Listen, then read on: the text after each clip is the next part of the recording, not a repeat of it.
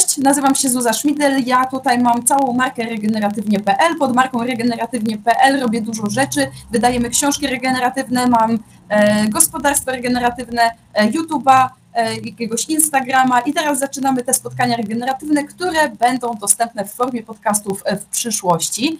Mm, I e, w związku z tym, że robimy te e, spotkania, e, to są to spotkania luźne. Zawsze staram się zaprosić kogoś, kto w temacie ma większe doświadczenie, ale chciałabym, żebyśmy wszyscy byli na tyle odważni, żeby się tutaj udzielać e, i zadawać pytania i dzielić się doświadczeniami, bo każdy z nas jest początkujący, niektórzy trochę mniej, niektórzy trochę bardziej, ale prawda jest taka, że wszyscy się uczymy i każdy od kogoś może się nauczyć i to jest super.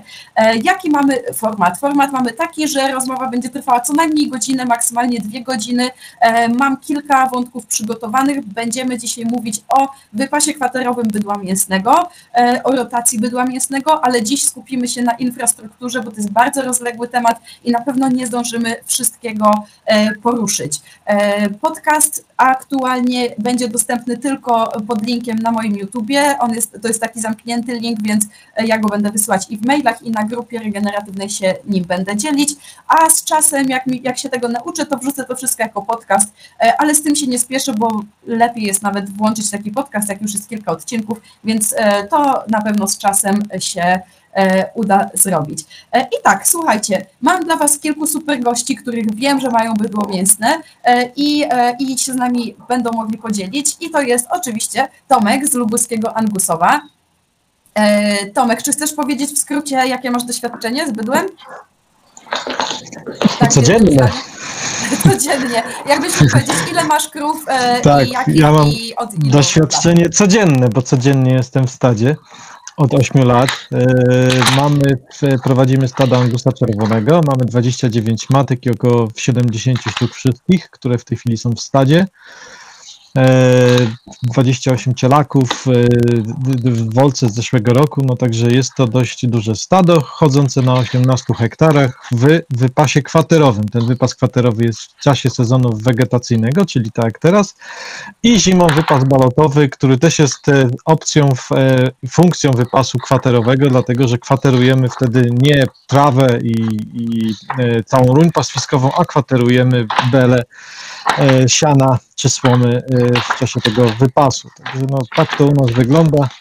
Super. E, no, Dobra, o, widzę, o reszcie że- pogadamy jeszcze. Tak, tak, tak. Za chwilę będziemy rozmawiać. Krzysztof, jakbyś mógł wyciszyć mikrofon, bo tutaj przekładasz sobie kartki e, i, i, i to trochę będzie e, zagłuszać. Nie, to nie jest problem, wszyscy tutaj się uczymy. Widzę, że na pewno mamy tutaj Kasię z Chabrowej Polany. Cześć Kasia. I czy chciałabyś powiedzieć, jakie masz bydło, ile i od jakiego czasu? E, Tak, witajcie. My mamy dla odmiany Highlandy. E, W tej chwili 28 sztuk od, e, no powiedzmy, półtora roku, bo mamy za sobą drugi sezon. Podobnie jak Tomek, w lecie kwaterujemy, a w zimie prowadzimy wypas balotowy. Mamy też dwie krówki mleczne, ale jakby to już jest Tak. zupełnie Inny inna. temat. Jasne. E, super. Wiem, że wśród gości będzie Marcin Wójcik. Nie widzę go tutaj. Marcin, czy jesteś, czy jeszcze ciebie nie ma? Jak, jak jesteś, to jakbyś mógł się odezwać. Nie ma jeszcze Marcina. A Marek Janas, czy jesteś już z nami? Też nie ma. Dobra, to jak się dołączą, to ich przedstawię. Być może dołączy do nas też e, e, Marcin e, z kanału Beef Expert, ale on jest w podróży, więc jeśli macie pytanie do kogoś, kto ma ogromne stado bydła mięsnego, bo Marcin ma kilkaset sztuk Hereforda, no to, to zostawcie sobie te pytania gdzieś tam zanotowane, bo jest szansa, że Marcin dołączy do nas trochę później, więc to zostawimy. A teraz już, a, jeszcze się spytam w takim razie, czy ktoś o kim nie wiem, e, chciałby tutaj się przedstawić, żeby bardziej oficjalnie dołączyć do rozmowy, to dam Wam tutaj szansę. Nie ma. Dobra, słuchajcie, to tak, to zaczniemy, pomyślałam, że zaczniemy od ogrodzeń, bo e, nie możemy zacząć hodowli jakichkolwiek zwierząt, jeśli nie mamy jakichś ogrodzeń. No i najważniejsze są tu ogrodzenia wokół całości pastwiska. Każdy ma inne doświadczenia i inne e, rozwiązania. E, Tomek, czy ty chciałbyś nam powiedzieć, jak ogradzasz, czy masz jedną metodę, czy różne i co ci się najlepiej sprawdziło, a co byś odradzał? Mam różne ogrodzenia. W tej chwili jest, e, są cztery różne ogrodzenia. Głównie skupiłem się na ogrodzeniu mojej zewnętrznej farmy i są to ogrodzenia stałe. Ogrodzenia są wykonane e, w różnych technologiach, ale głównie składają się ze słupków, e, które pozyskiwałem lokalnie, słupki akacjowe.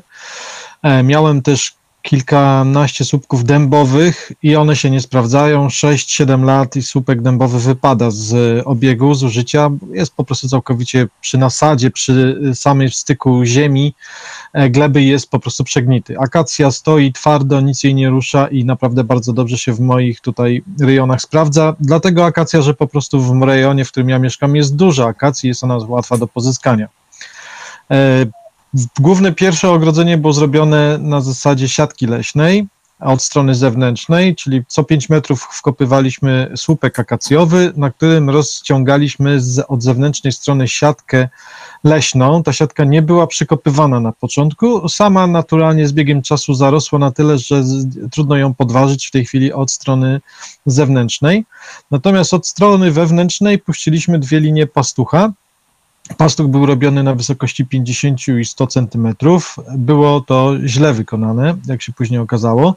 Są to niedobre odległości. E, I jakie mam wrażenia z korzystania tego pastucha e, i takiego płotu z biegiem czasu? Pasuch w ogóle się nie sprawdza, dlatego że siatka z biegiem czasu się obwisa i dokonuje zwarcia do drutów, mimo tego, że odległość jest mniej więcej 15 cm, na początku była między, około 15 cm między siatką a drutem. Siatka i tak z biegiem czasu się obwisa i zaczyna dotykać w różnych miejscach do tego drutu e, ogrodzenia elektrycznego, zaczynają się robić zwarcie więc e, w tej chwili tylko stoi, wisi to jako straszak, po prostu nie mamy chęci ani siły, żeby to ściągać, bo i tak to nie ma sensu. Nie używamy tego pastucha w ogóle.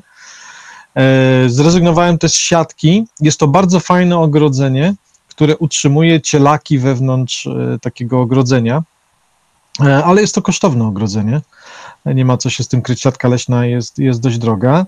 E, następnym ogrodzeniem, które zacząłem używać, to były słupki znowu akacji, które były wkopywane mniej więcej co 20 metrów od siebie i na nich były rozciągnięte trzy linie pastucha. E, pastuch był mniej więcej co 30, te linie były co 30-35 centymetrów i sprawdzaliśmy, jak to ogrodzenie działa. Okazało się, że e, duże sztuki pozostają w takim ogrodzeniu bez problemu, natomiast cielaki się niczego nie słuchają. E, te linie pastucha są za rzadkie dla, na, dla nich i to spowodowało następną modyfikację. Ostatnia modyfikacja to były znowu słupki akacji około 20 metrów od siebie i 5 linii pastucha co 10 cm, co 15 cm i takie ogrodzenie trzyma już y, cielaka wewnątrz, dlatego że on idąc, nawet jeżeli on nie wie na początku, co to są impulsy elektryczne, on coś się odczuwa, łaskocze go, nie wie, co się dzieje, ale opiera się na tych drutach i za bardzo dalej pójść nie może, więc się cofa, na, widzi tą naturalną barierę. E, I e, takie ogrodzenie, pięć linii pastucha y, jest takim ogrodzeniem, które myśmy u siebie wypraktykowali i które będziemy używać. E, z pastucha, którego linki, które używamy, to używamy cztery z nich, to jest linia metal, linka metalowa plecionka e, dwumilimetrowa i w środku e, jako bardziej widoczna, to będzie tak na wysokości prawie 70-80 cm, idzie linka biała plecionka 5 mm. Ona jest bardziej widoczna dla zwierząt i to tylko, żeby tą charakterystykę w środku tego ogrodzenia utrzymać, że coś tam się, się świeci, e, zastosowałem taką linkę i takie ogrodzenie jak na razie bardzo dobrze nam się sprawdza. A y, jak, jaka jest wysokość ogrodzenia? Najwyższa linka na jakiej wysokości jest? Najwyższa linka jest na około 105-110 centymetrów. Okej, okay, okej. Okay. A y, bo mówisz, że masz słupki co, co 15 metrów, czy coś jest pomiędzy, czy po prostu to jest tak naciągnięte, że to się To trzyma? jest tak naciągnięte, że nic więcej nie trzeba pomiędzy. Okej. Okay. Super. Kasia, czy chciałabyś się podzielić, co u Was, co testowaliście co, i co się stało? Jakie metody? My grodziliśmy działkę dwa lata temu, podobnie e, siatka leśna, z tym, że mamy większość działki ogrodzonej słupkami betonowymi. Siatka leśna wywinięta na zewnątrz jakieś 30 centymetrów. W tej chwili, jako że głównie, nasze główne granice idą przez las, ona już jest zarośnięta, także praktycznie rzecz biorąc nie widać, w którym miejscu idzie.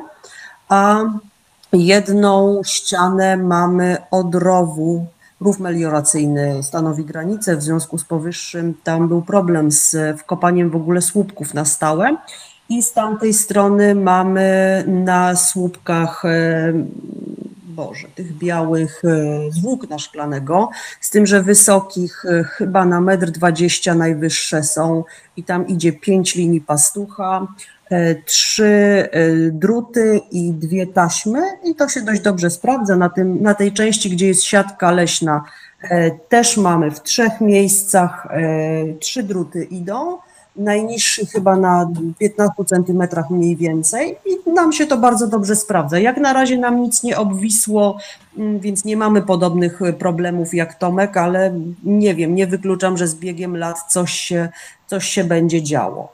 E, także bramy zabezpieczone bramownicami, także u nas e, sprawdza się to, sprawdza się to dość dobrze, natomiast potwierdzam, jest to droga zabawa bo nie dość, że siatka leśna jest droga, słupki też nie są tanie, też podobnie chcieliśmy robić słupki akacjowe, bo myśleliśmy, że skoro tu rośnie tyle akacji, to nie będzie problemu z, ze słupkami akacjowymi, jest bardzo duży problem.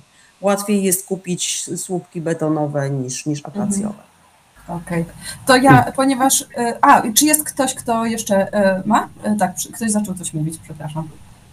Ja miałbym pytanko. Y, czy uważacie, że y, jak gdyby wymagane jest to, żeby wszystkie druty były, że tak powiem, elektryzowane? Czy wybieracie to któryś drut pod napięciem? Czy wszystkie druty są pod napięciem? Jak to y, wygląda? Mm, Tomek? W moim przypadku wygląda to tak, że z pięciu drutów dolny jest drutem jeszcze dodatkowego uziomu, a cztery górne są wszystkie gorące. Wszystkie podłączam pod e, elektryzator. E, czy to ma jakiś głębszy sens? E, nie wiem. Po prostu któryś zawsze gdzieś tam kogoś uderzy. Cielaki, cielaki mają różną, różny rozmiar i w różnym etapie swojego życia próbują forsować to ogrodzenie. E, więc ja postanowiłem po prostu utrzymywać ten dolny na 15 centymetrach jest e, tylko po to, że cielak, kiedy jest dość mały, e, powiedzmy, i zaczyna, pochyla głowę, żeby przejść pod pastuchem, E, wtedy głową dotyka dwóch drutów, tego właśnie gorącego i tego e, uziemieniowego, co dodatkowo zmaga impuls i to powoduje, powiedz, że się cofa. E, bo ja słyszałam o tej metodzie, tylko właśnie nie wiem, na jakiej zasadzie on jest uziemiony. Czy on jest podpięty do uziomu, czy on po prostu nie jest podpięty do prądu i to wystarcza? Jak to, jak to działa technicznie? On jest podpięty do uziomu i ma dodatkową szpilkę na końcu ogrodzenia, która też jest wpięta w ziemię. Okej. Okay. Super. E, Kasia, wy macie... E, przepraszam, dokończ. No i, i takie rozwiązanie, y, nawet przy trzech drutach, też tak robiłem, że dolny był jako uziom, to też wynikało z tego, że on był na takiej wysokości, że trawy często go przerastały i nawet z takiego lenistwa y, po prostu y, nie podkaszałem za często tych traw, bo krowy tam powiedzmy wyjadały, ale widziały, że jest drut i one nie rozróżniają, czy on jest pod prądem, czy nie, za bardzo po prostu jeżeli poczują, że w którymś z nich jest prąd, to starają się jego nie dotykać, no i to mm, robi swoją robotę taką, którą ja oczekiwałem. Kasia, wy macie wszystkie pod prądem? My mamy wszystkie pod prądem, z tym, że my to traktujemy jeszcze dodatkowo jako prewencja przed dziką zwierzyną, zwłaszcza tam, gdzie mamy tylko i wyłącznie pastucha, bo przez ten rów niestety i dziki próbowały i gdzieś tam tam jeleń prawdopodobnie się porożem zahaczył, bo był naciągnięty bardzo mocno drut. No o lisach nie wspominając, bo też parę razy słyszeliśmy, że się e, napatoczyły na to uziemienie, na tym Boże, na to ogrodzenie elektryczne. E, to ja jeszcze tylko dodam, że właśnie na tej zasadzie, jak Tomek mówi, tylko e, zaczynając od drugiego drutu, raz słyszałam, że jeden farmer robi co drugi drut pod prądem i co drugi jest uziemieniem i to jest pięć albo siedem linek przypadku KUS to podobno dobrze działa. Wynika to z tego, że e, u, u, niego jest, e, on mówił, bo on był w takim jakimś dziwnym klimacie i on mówił, że jak jest albo bardzo sucho, albo jak jest bardzo zmrożona ziemia, to wtedy uziemienie w ogóle słabo działa. E, I też jest tak, że jak to zwierzę stoi tymi kopytkami sobie na takiej bardzo suchej ziemi, to nie ma tego uziemienia, więc ten prąd dużo słabiej kopie i wtedy, jeśli to zwierzę dotknie właśnie dwóch drutów, to jest dużo większy impuls plus. No i oczywiście jak zwierzę jest w powietrzu, czyli jak albo przeskakuje i to wtedy go ten prąd nie kopnie, a jeśli są właśnie te pozamieniane druciki, to wtedy kopnie. Wydaje mi się, że przy bydle to nie jest potrzebne, ale już właśnie przy kozach, jeśli chcemy je utrzymać w środku, to już zdecydowanie tak. Mm. OK, czy mamy jeszcze jakieś pytania odnośnie e, samej budowy ogrodzeń zewnętrznych? Czy ktoś z Was ma pytania? E, ja, e, okej, okay, dobra, jak co, to się wcinajcie, ja tylko... Ja, ja, ja mam, czy, czy, czy, czy, czy albo Tomasz, albo, albo, albo Kasia używają może akumulatora, czy macie podpięty do sieci? Bo ja na przykład mam gospodarstwo półtora kilometra, kilometra od domu, więc, domu, więc nie mam tam no, sieci energetycznej. No ja bazuję tylko na mm, elektryzatorach, które są zasilanie bateryjno-solarne. E, my do najbliższego źródła prądu mamy ponad kilometr, więc jeszcze go nie osiągnęliśmy, więc e, farma, na której my użytkujemy, urządzamy się i na której jesteśmy, nie ma w ogóle elektryczności. Więc je, dla nas jedynym rozwiązaniem są urządzenia solarne. E, głównie używam elektryzatorów firmy Lakme z serii Secur 500. To są, e, były swego czasu naj, najmocniejsze. Słyszałem, że są już 7-dżulowe, te są 5-dżulowe, e, to znaczy mają zmagazynowanej energii 6 dżuli, możliwość ustawienia co 1 dżul e, mocy czy energii tego uderzenia i w naszym przypadku gdy chodzi o sterowanie bydłem, 5-dżulowe e, elektryzatory spokojnie dają radę. Z kozami jest inna historia, ale dzisiaj tego nie poruszamy, więc bydło i 5 dżuli e, przy naszych obserwacjach jest jak najbardziej wystarczające. Mhm.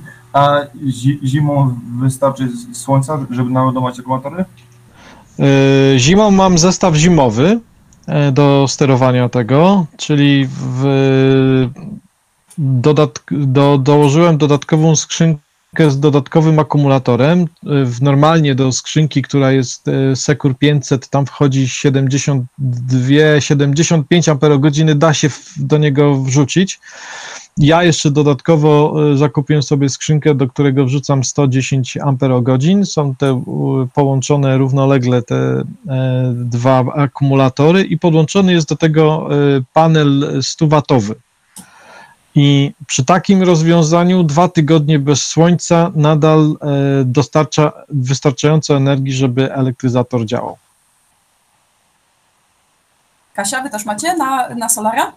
Tak, my e, mieliśmy na Solara, e, to znaczy inaczej, część mamy na Solara, bo na Solara mamy wewnętrzne ogrodzenia, gdzie na przykład kury chodzą, jest dalej na Solarze, natomiast dopóki nie mieliśmy prądu na działce, to też mieliśmy na Solarze, ale niestety, e, podobnie jak Tomek, mamy Sekura 500, ale niestety e, ten panel, który mieliśmy, nie był w stanie hmm, w gorsze dni doładować, dlatego mieliśmy po prostu akumulator na zmianę i przewozi, po prostu wymienialiśmy akumulatory. Jeden jechał do domu, drugi, drugi zostawiał, zostawał na pastwisku. Natomiast w tej chwili na głównym ogrodzeniu jako że prąd już mamy, to mamy takie rozwiązanie, jak to teraz ładnie się mówi, hybrydowe, czyli e, idzie ten sekur normalnie na akumulatorze, z tym, że akumulator jest cały czas podłączony do ładowarki takiej inteligentnej powiedzmy, e, która go, która akumulator podładowuje. Więc e, tutaj w naszym rejonie jest bardzo duży problem z wahaniami w sieci energetycznej plus wyłączeniami prądu więc nie zdecydowaliśmy się na zmianę na normalny elektryzator sieciowy, no bo nie będzie prądu, nie będzie, nie będzie pastucha. Tak to cały czas jest. Jasne. E, Tomek, a ten, ten sekur to na całe 18 hektarów, to on jeden sobie daje radę, czy jak to wygląda? On, on wystarcza, żeby jakby kopać mocno na takim obszarze? Tak, dałby radę, natomiast ja u siebie mam porobione strefy, okay. z przełącznikami. E, on dałby radę i ta jednak e, wielkość impulsu byłaby znacznie mniejsza, szczególnie, e, że część pastucha u mnie sezonowo przerasta sit, którego nikt nie chce jeść i po deszczu następują tam niepotrzebne zwarcia, upływy energii. Więc mam porobione strefy, e, gdzie mogę zarządzać sobie, że jeżeli nie ma na strefie zwierząt, e, a zwierzęta leśne już się przyzwyczaiły, żeby tamtędy nie chodzić, to ja po prostu przełączam przełącznikami na odpowiednią strefę, odłączam strefy nieużywane. Na dalsze rejony pola y, mamy dodatkowy elektryzator przenośny. Też Secur 500 z wbudowanym panelem 25W. E, Bardzo łatwo jest go zapakować, nakłada i przewieźć w o, inne miejsce farmy. I, i tak, tak sobie rodzimy. Czyli jest główny, główny, e, pan, główny e, nasz elektryzator zasilany z dużego panela i przy nim dodatkowo e, w ramach zabezpieczenia jest w sumie 270 amperogodzin energii zmagazynowanej w akumulatorach. To tak dla pewności i też obsługuje ten, ten, ta bateria obsługuje nasze kamery, które są na farmie. A dodatkowo mamy w rezerwie taki przenośny elektryzator, jak potrzebujemy gdzieś tam użyć. E, Tutaj na czacie padło pytanie, czy ktoś z Was ma fladry e, na ogrodzeniu, to pewnie przeciwko wilkom. No ja nie mam. Ja też nie. Dobra. E, Jeśli ktoś ma, to się e, odezwijcie proszę i przerywajcie nam, bo chętnie się dowiemy, jakie macie doświadczenia. E, Ja, mimo że nie mam bydła, to też mam ogrodzenie stałe wokół pastwiska. To tylko dodam na szybko, że ja też mam pięć linek. Najniższa jest na wysokości 15 cm. Wydaje mi się, że to jest trochę za nisko, bo one trochę tam mam wrażenie opadają z czasem i teraz to już jest tak z 10 centymetrów. Em, I ten najniższy, no ciężko jest, żeby, żeby tam, tam przez większość sezonu trawa jest przepalana, bo ja mam zawsze wszystko podłączone do prądu, ale jednak w pewnym momencie już to jest trochę za, za dużo trawy wokół, E, ale w ogóle nic nie przechodzi, jak jest takie ogrodzenie, e, bo chyba tylko jeden raz w środku zimy widziałam ślady lisa w środku naszego pastwiska, a tak to nawet e, te lisy nam nie przechodzą, chyba właśnie przez to, że to ogrodzenie jest tak nisko. Ja mam ogrodzenie podpięte pod elektryzator i sieciowy i mamy zapasowo e, taki sam, jak e, mają e, nasi goście, więc o tym Sekurze 500 nie będę mówić. Mam sieciowy Sekur 2600 albo 2700, nie pamiętam teraz, ale on jest, ma bardzo podobne parametry, super działa. Kiedyś podpinałam sobie e, pod, e, pod ten elektryzator, ten miernik, ile on zużywa energii. On zużywał mniej więcej 13 czy 15 groszy na dobę, bo to czasem się ludzie pytają, ile tego prądu ucieka przez takie ogrodzenie stałe, więc to wcale nie są jakieś tam e, duże ilości. Jedyne, co mogę jeszcze zasugerować, teraz mi się przypomniało, bo nam się przypalił elektryzator, jak była burza, bo oczywiście to stałe ogrodzenie zebrało nam piorun jakiś. E, i Sekur był super i nam wymienili na gwarancji w ogóle ten, czy tam naprawili ten elektryzator, nie wiem, przysłali jakieś działa. E, i to jest super, właśnie to jest też fajne, że jak jest dobra firma, to oni mają dobry serwis, E, ale my nie mieliśmy odgromu podłączonego pod elektryzator i nie mieliśmy odgromu podłączonego, bo widziałam różne dyskusje na czatach takich em, zwierzęcych i ludzie się śmieli, że jak jest odgrom, to przecież nie może działać e, ogrodzenie elektryczne, więc to jest głupota. Okazało się, że nie, że są takie specjalne odgromy do e, elektryzatorów i to kosztuje 40 zł, więc zdecydowanie polecam i warto to mieć, bo jednak jak się przypali taki elektryzator za 1000 czy 2000, bo one tak teraz chodzą, to boli, więc te 40 zł zdecydowanie warto poświęcić, więc e, to e, to zdecydowanie mogę, mogę tutaj polecić. E, Czy mamy jeszcze jakieś pytania odnośnie ogrodzeń, albo czy ktoś ma jakieś inne doświadczenia, którymi chciałby się podzielić? Jeżeli, dobrze? Grzegorz był Tak, tak. pierwszy. E, Grzegorz, halo? Jesteś z nami? Nie widzę tutaj. Dobra, to za, my za chwilę będziemy przechodzić do następnego To tematu. jeżeli Jeśli- mogę jeszcze chwilkę zająć, e, bo już żeśmy porozmawiali o elektryzatorach, ale uważam, że jeszcze bardzo ważnym e, rzeczą, którą należy wspomnieć, to jest miernik ogrodzenia. Tak. E, Miernik ogrodzenia jest niezwykle ważny, jeżeli szukamy zwarcia lub chcemy zobaczyć, jakiej jakości jest nasze, nasze ogrodzenie. Ja kiedyś używałem takich, e, przy Sekurze były takie dodawane mierniki z lampeczkami, e, które tam się zapalały, to jest badziewie nic nie warte. Używam w tej chwili takiego miernika firmy Gallagher, który ma wyświetlacz elektroniczny pokazujący, jak, jakie jest napięcie na, na takim przewodzie czy na pastuchu. To jest bardzo dobre też przy siatkach. Używamy to do sprawdzenia jakości ogrodzenia przy kurach. e, czy przy, przy bydle e, pozwala nam zmierzyć, e, znaleźć nawet zwarcie, idąc po prostu po kolei, od, od, odłączając jakieś sekcje, mogę sobie znaleźć po prostu bez problemy zwarcie i no ten, akurat ja mam Gallaghera, bo taki był dostępny wtedy, kiedy kupywałem, uważam, że y, jeżeli ktoś rzeczywiście ma tych trochę ogrodzeń, to taki miernik jest, y, jest rzeczą, którą powinien też mieć, y, bo bez tego nie da się dobrze określić jakości tego naszego postawu. Pamiętasz, ile kosztował ten miernik? Znaczy ja go nie kupowałem w Polsce, okay. zapłaciłem wtedy coś za niego 125 euro, w, w Irlandii go kupowałem, jak jeszcze okay. wtedy tam e, bywałem. E, jak moja przyjedzie ekipa z farmy, a będziemy jeszcze sobie tutaj rozmawiać, to, to przyniosę ten miernik, żeby mhm. pokazać.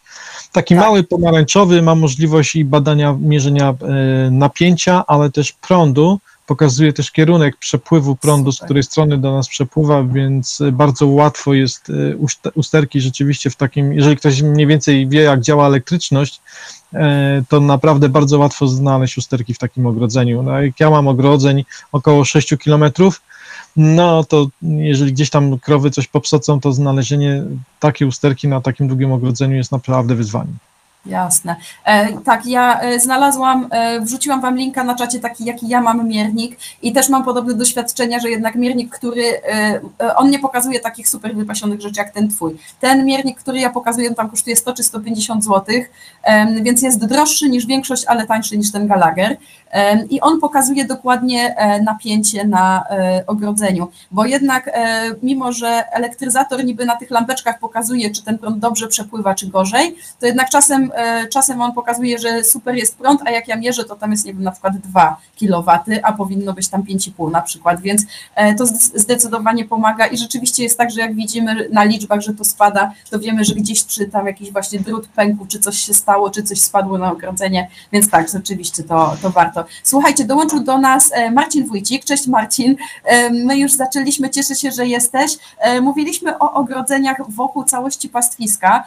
Może chciałbyś w ogóle nam powiedzieć, jakie masz doświadczenie z krowami, ile masz krów, od jakiego czasu i może jakieś e, e, trzy zdania o tym, jak ty robisz ogrodzenia i jeżeli to jest inaczej niż reszta, to, to dopytam o więcej. To znaczy, cześć wszystkim, e, nazywam się Marcin Wójcik, e, gospodarstwo mam w Beskidzie W chwili obecnej mamy mm, troszkę mniej, bo już nam się zmniejszyła, zmniejszyliśmy troszkę stado do 80-85 matek. Yy, ogrodzeń mam sporo. Ja mam e, to rozwiązane w ten sposób, że e, główne kwatery, takie duże, mam e, podzielone drutem kolczastym, 5 nitek drutu kolczastego i między tym te kwatery po prostu dzielę na mniejsze pastuchem elektrycznym. Okay. I ten, e, I ten drut kolczasty wystarcza? One nie uciekają z drutu kolczastego, nie forsują tego? Nie, y, nie to jest 5 nitek y, do wysokości 1,35 m. Okay. A na jakich słupkach i jak gęsto? Na słupkach betonowych, zbrojonych, y, jeśli dobrze pamiętam, chyba 15 na 15 centymetrów, więc stosunkowo grube. Mm, przy czym e, no, w ostatnim czasie w szczególności e, mam duży problem z wilkami e, i wtedy nie ma żadnego ogrodzenia, które by po prostu mogło stado zatrzymać, a już nie mówię nawet o pastuchu, nie? bo pastuch to, to, to nie jest żadna przeszkoda. Mm. Od pewnego czasu sadzę żywopłoty wzdłuż y, tych drutów kolczastych. Mm, na pierwszych odcinkach, na razie niewielkich, będę mógł już powoli drut kolczasty ściągać. Żywopłotów już mam nasadzone około 2 km, y, czy ponad 2 km, głównie z głogu jednoszyjkowego. Mm, sadzę je dość gęsto, bo sadzę je co 20 centymetrów więc e, tworzą taką zwartą, e, fajną barierę. Mm. W Anglii chyba robią takie, takie żywopłoty, z tego to rzeczywiście nie da się przez to no, przedrzeć. Z głogu tak, ale one są kładzione najczęściej w Anglii, albo okay. te nowsze to one są maszynowo przycinane, nie? Żeby zagęścić, Anglii, nie?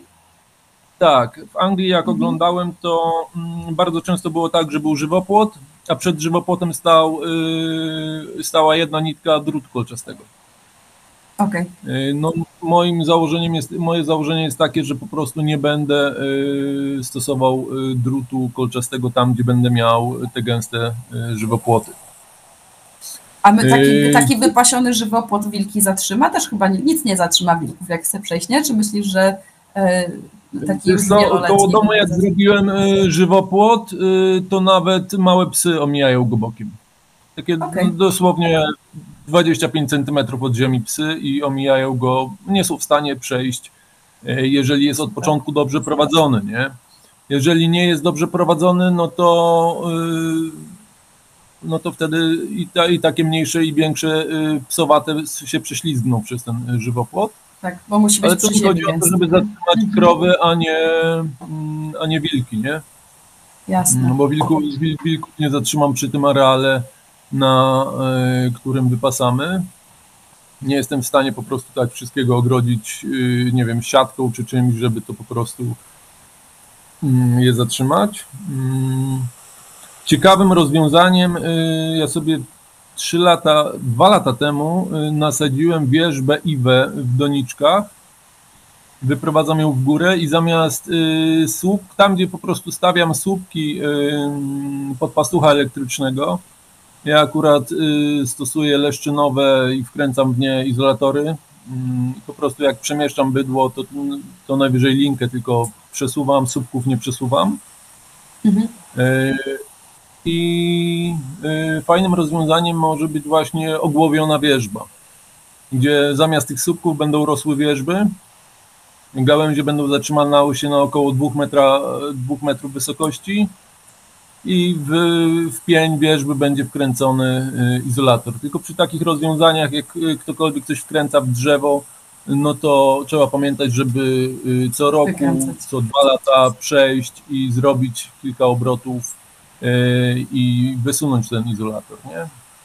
Ja mam na sosnach izolatory, jestem zszokowana, jak szybko sosna przyrasta na grubość, bo myślałam, że sosna to wolno rośnie, a to, co wkręcałam w zeszłym roku, to już ledwo, bo tak zawsze, bo ja mam te krótkie izolatory, więc zawsze zostawiam tam z centymetr i po roku już było zarośnięte, więc ledwo odkręciłam. Tak naprawdę. Ale super jest rzeczywiście, bo one nie gniją, prawda, bo żyje to drzewo, tylko jak przyrośnie na grubość jakoś strasznie, to się nam przesunie trochę granica, ale to chyba najmniejszy problem tak naprawdę, rzeczywiście żywe drzewa są bardzo sensowne. Ja, ja kwateruję pomiędzy na sosnach, bo mam dużo sosyn.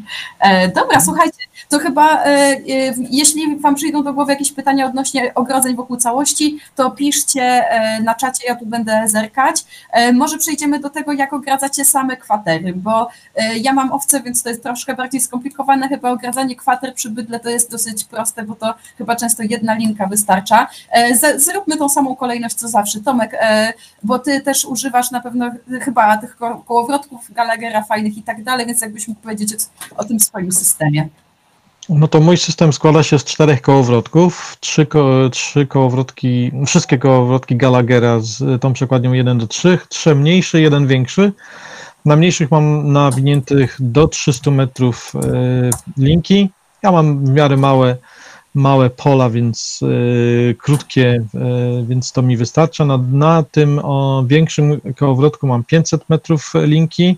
E, pozwala mi to e, elastycznie zaprojektować każdą kwaterę, którą ja potrzebuję zrobić.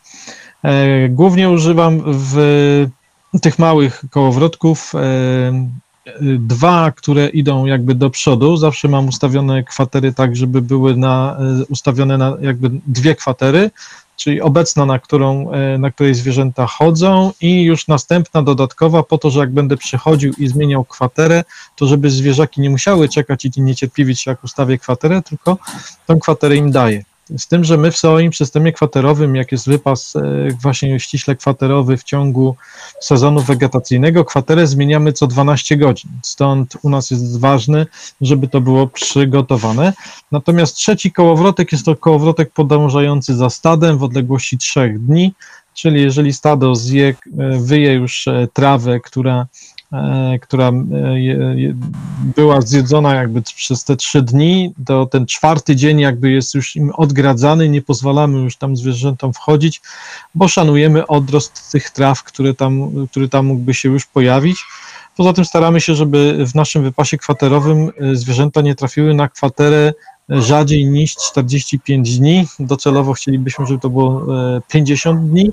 Chodzi o to, żeby y, ominąć cykl rozwoju pasożytów, które mogłyby nasze y, zwierzęta y, uszkodzić i tam przeszkadzać im w życiu. Więc te trzy, na większości moich pastwisk, trzy nasze kołowrotki robią super robotę. Do tych kołowrotków używamy słupków elastycznych. Głównie używamy E, słupków z włókna szklanego, takich 105 cm i jednej linii pastucha. Z cielakami na początku jest problem, zanim się tego nauczą, ale ten, to trwa około miesiąca i później już nie wychodzą poza tą linię pastucha. E, słupki 105 cm są wystarczające do tego. Te słupki z włókna szklanego na początku stosowaliśmy z izolatorami, teraz e, używamy bez izolatorów, zawijamy linkę wokół słupka i też e, świetnie to robi robotę. Te izolatory są nie, niepotrzebnym wydatkiem, które, które się ponosi.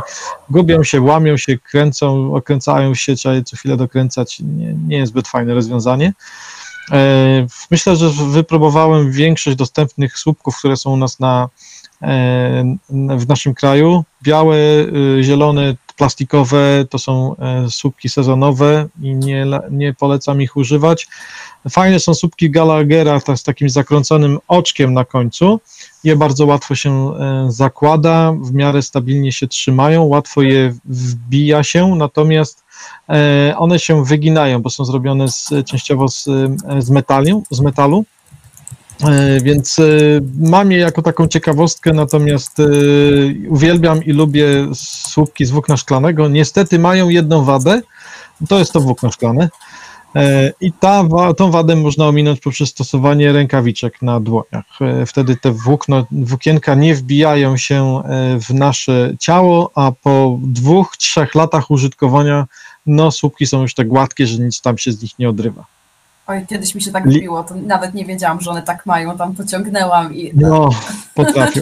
Linkę, którą używamy, to jest e, plecionka 2 e, mm, taka biała, biało-czerwona, tam jest chyba 11 drucików metalowych e, i ta plecionka w miarę dobrze się sprawdza, choć ostatnio zakupi, zakupiłem plecionkę 3 mm, jest troszkę cięższa, jest bardziej wyraźniejsza,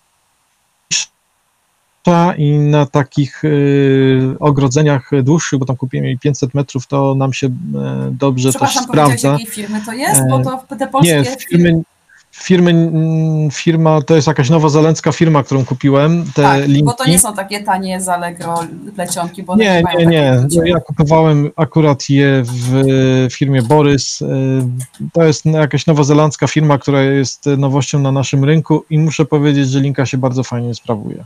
Gallagher też ma tego typu linki, tak podpowiem, bo tak. kiedyś buszowałam po ich stronie, nie wiem jak to się cenowo ma, ale no niestety e, można się negatywnie zaskoczyć, ale rzeczywiście te linki po, po pierwsze dobrze przewodzą prąd, dobrze kopią, e, no i są dużo jednak bardziej wytrzymałe niż te plecionki market, takie marketowe czy z Allegro, bo te plecionki z Allegro, te druciki się sypią, w ogóle to się zaraz rozwarstwia, jak się przetnie, to się od razu roz, rozwalają, a te, te plecione tak, tak nie robią. To, no mam, mam pierwszą linkę, którą kupiłem, to z firmy Topline, e, półtorej milimetrową, e, już trochę jest pozwi, poskręcana, nie powiem, bo się urywała już kilka razy, albo i kilkanaście, e, ale używamy ją 8 lat.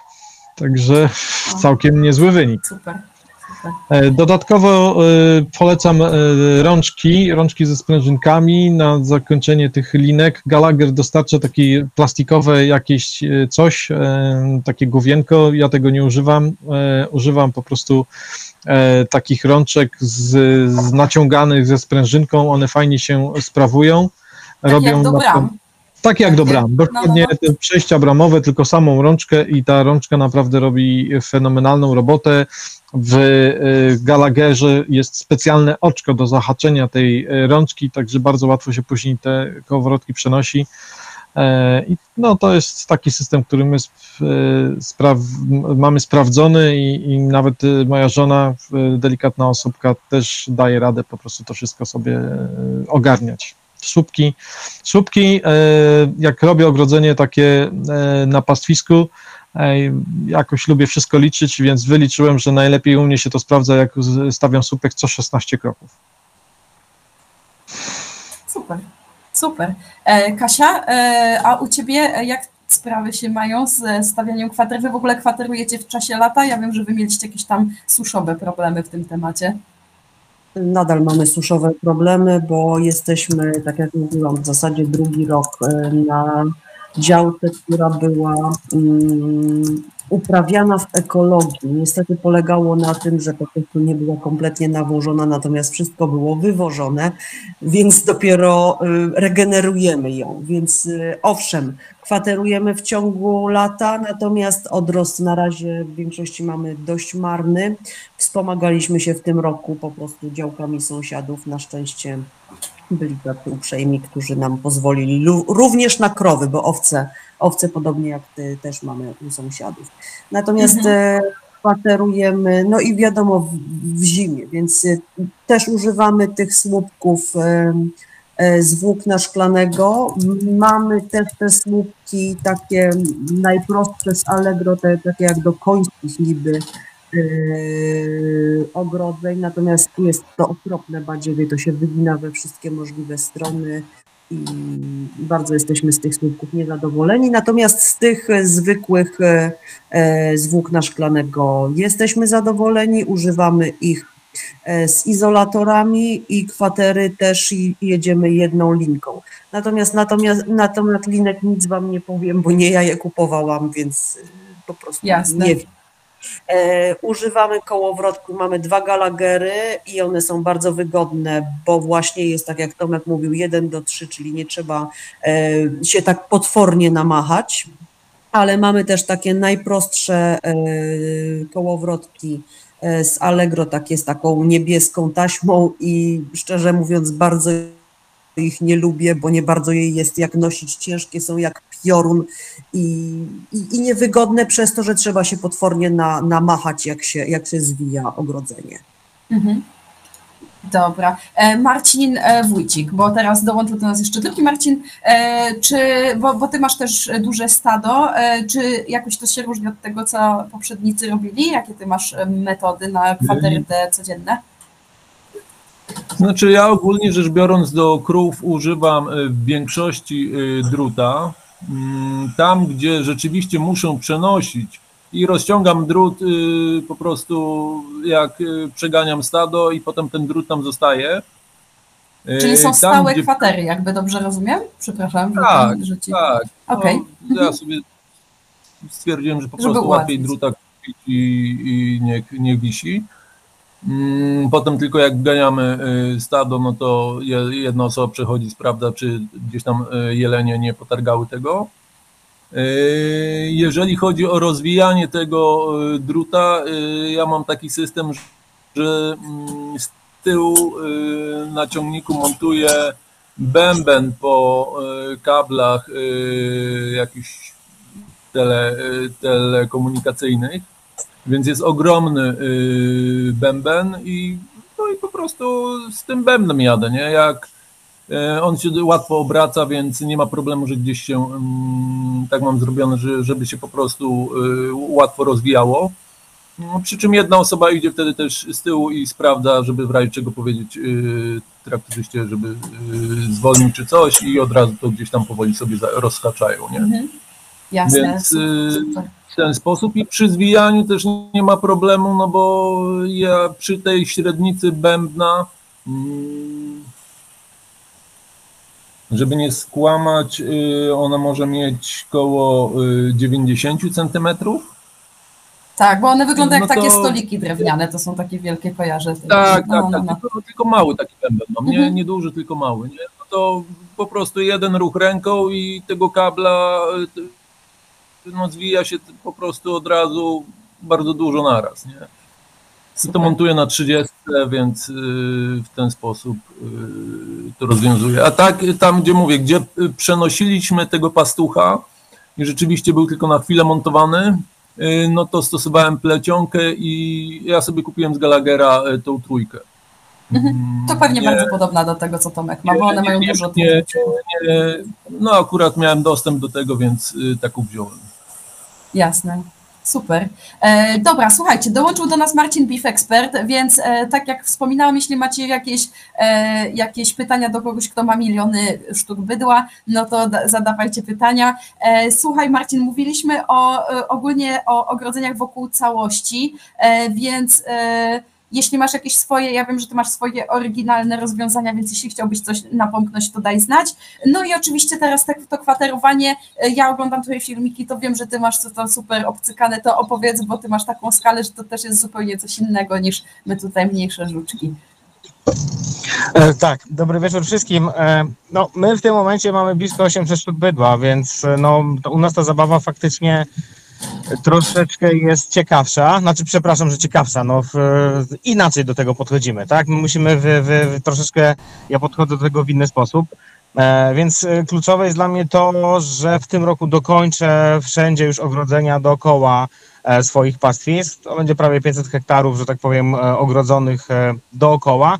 Natomiast ja się nauczyłem jednej rzeczy, e, którą gdzieś tam sobie też wyczytałem, chyba nawet u Salatina, żeby mm, starać się nie robić, on co prawda mówił, żeby nie robić kwater szerszych, żeby z linkami nie biegać e, na odległościach dłuższych niż 400 metrów, e, znaczy niż 200 metrów. U nas jest właśnie to 400 metrów, dlatego że później te plecionki są już cholernie ciężkie, więc staram się tak dzielić na, na przykład kwaterę 50 hektarów, po prostu dzielę na pół, na 25, po prostu latam sobie z jednej i z drugiej strony.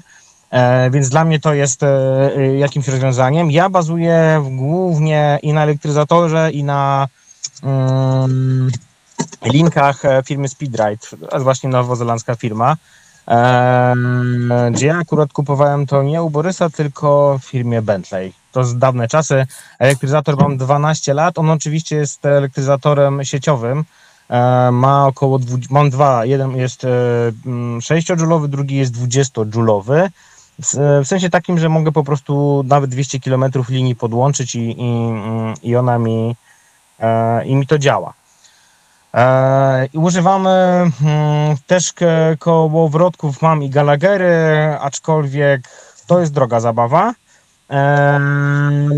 W tym roku udało mi się nabyć bardzo fajne, wydaje się na pierwszy rzut oka, że przekombinowane, ale bardzo fajne e, kołowrotki też Speedrite'a, gdzie jest też taka rolka, która prowadzi nam e, zwijanie tego, e, tej całej linki przy 400 metrach jest to tyle jakby korzystne, że nam się tam nic nie plącze.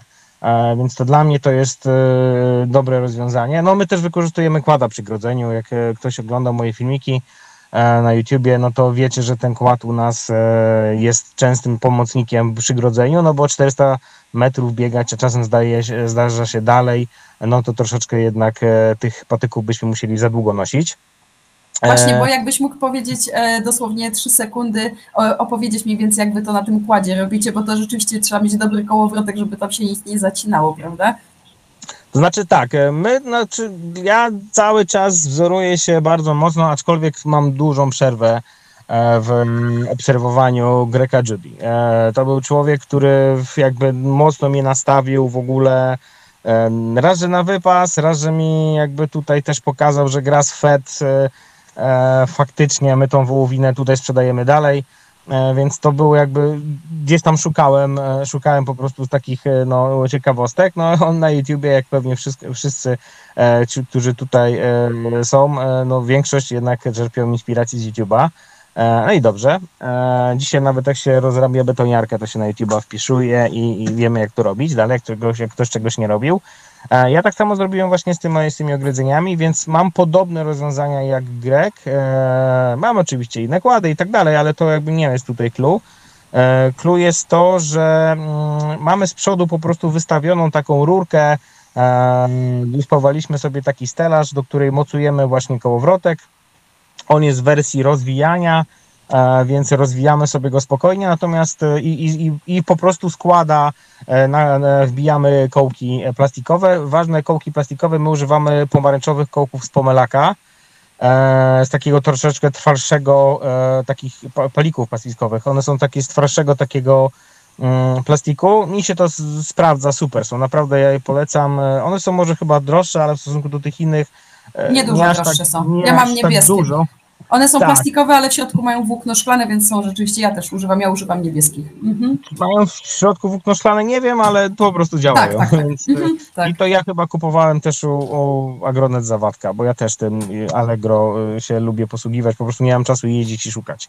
E, więc y, w ten sposób. E, co do linki jeszcze, bo wiem, że rozmawialiście o tych linkach, mi się udało kupić akurat i z tej jestem super zadowolony. Mm, To jest taka, pewnie Zuzanna będzie potrafiła lepiej mi to, to wytłumaczyć. To jest taka ta plecionka poli, E, Ona chyba ma jakieś druciki miedziane w sobie, to jest poliestrowa, ale ja e, ją się kupuję w Gallagherze chyba w minimalnej e, długości 1000 metrów. Ona jest taka biała, biało-czerwona. To jest super linka, naprawdę mi się sprawdza, już mam no przecież tysiące kilometrów można powiedzieć, że ją ogrodziłem i, i to działa i, i testowałem w międzyczasie inne, ale no w tym kierunku będę szedł, że jednak e, trzeba będzie odżałować i kupić e, po prostu tej linek i tyle.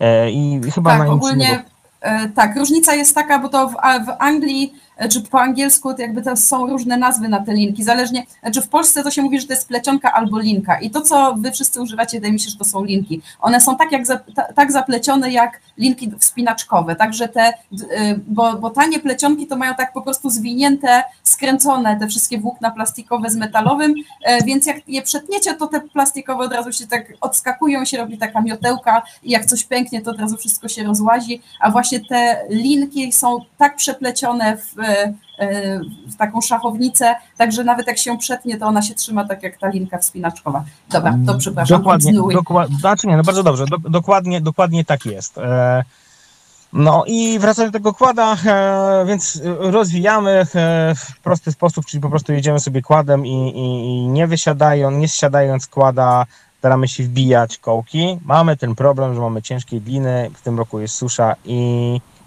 no i w tym roku trzeba schodzić z tego kłada, co też wygodne nie jest, e, no ale nie ma co narzekać, słuchajcie, ważne, że mamy gdzie paść jeszcze w tym roku. E, Natomiast jeśli chodzi o zwijanie, to w zależności e, kto u nas zwija, ja robię to trochę inaczej, bo ja no, nie mam aż tak, że tak powiem, mm, tyle czasu, jak, jak gdzieś tam w niedzielę polecę po prostu sobie to porobić, to mam wielką radochę, i, i, ale i tak staram się po prostu nie, nie biegać, bo, nie, ma, nie ma na to czasu. Więc ja po prostu czepiam sobie kołowrotek, czepiam sobie linkę, jadę i zbieram. I w momencie, kiedy ta linka sobie leży, ona się ciągnie, ona się właśnie nie przerywa. I w momencie, kiedy ja sobie podjadę do, do końca, zaczynam ją zwijać, czyli mam dwa końce jakby na kładzie. Mam jeden na kołowrotku, e, znaczy inaczej, mam kołowrotek powieszo, powieszony na, na linii i, i drugą końcówkę po prostu sobie jadę zawieszoną na kładzie i ją ciągnę.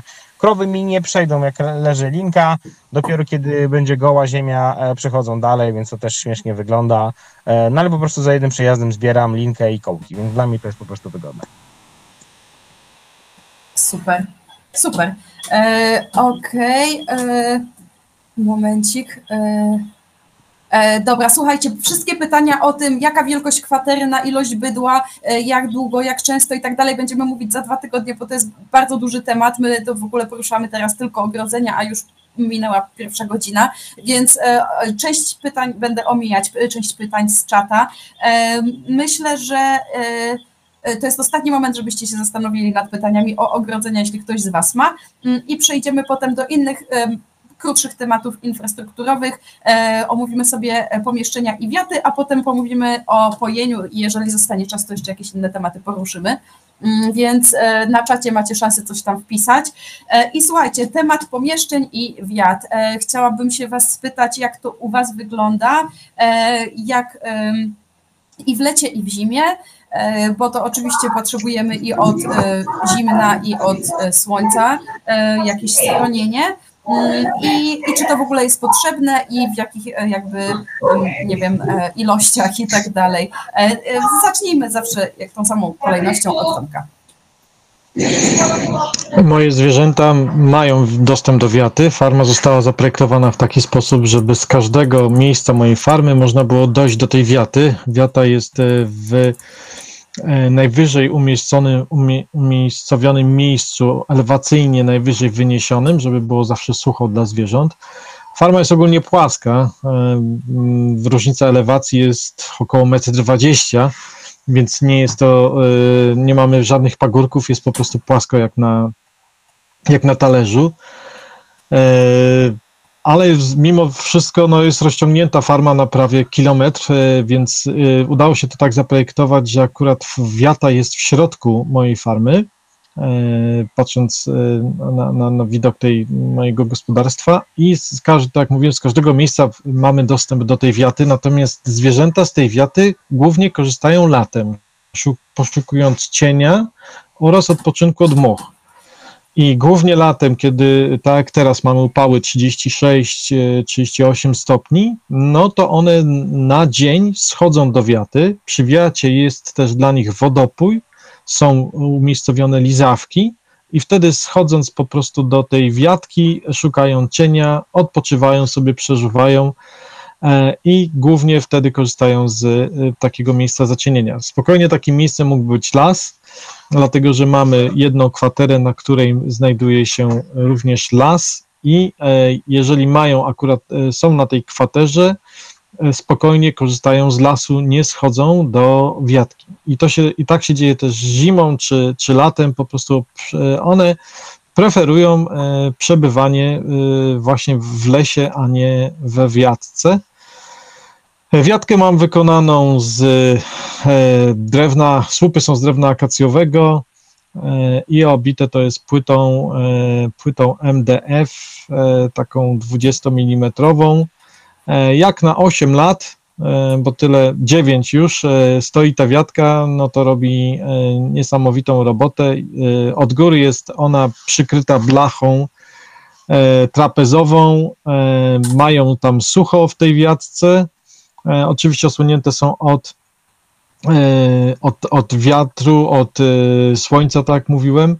E, i e, spokojnie taka wiatka e, robi dla nich robotę latem, kiedy, kiedy jest ona potrzebna.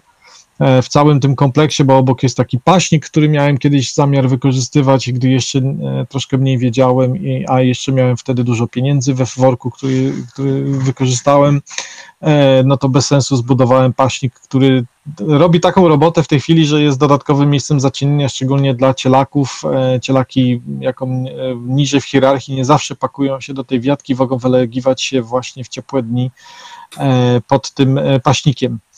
Zimą praktycznie nie obserwuję, żeby zwierzęta przebywały w, w tej wiatce, oprócz dni, kiedy jest wiecznie i pada deszcz.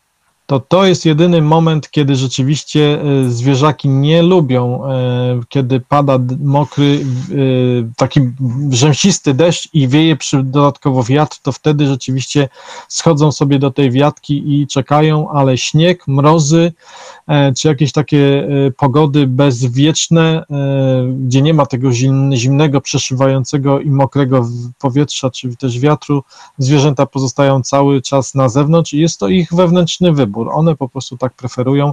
Raz nawet e, mieliśmy taką sytuację, że cielak się urodził przy minus 27 na dworze i moja żona stwierdziła, że no taka sytuacja jest niedopuszczalna, że powinniśmy e, przynajmniej spowodować, żeby matka weszła z tym cielakiem do, e, do wiatki. No samej się nie udało jej zagonić, więc jedynym opcją, żeby zagonić te zwierzęta, to było iść, da, dać im jeść wewnątrz tej wiatki postawiłem cztery bele siana ze słomą, żeby one tam weszły i posiedziały w tej wiatce, żeby tego małego cielaczka ochronić.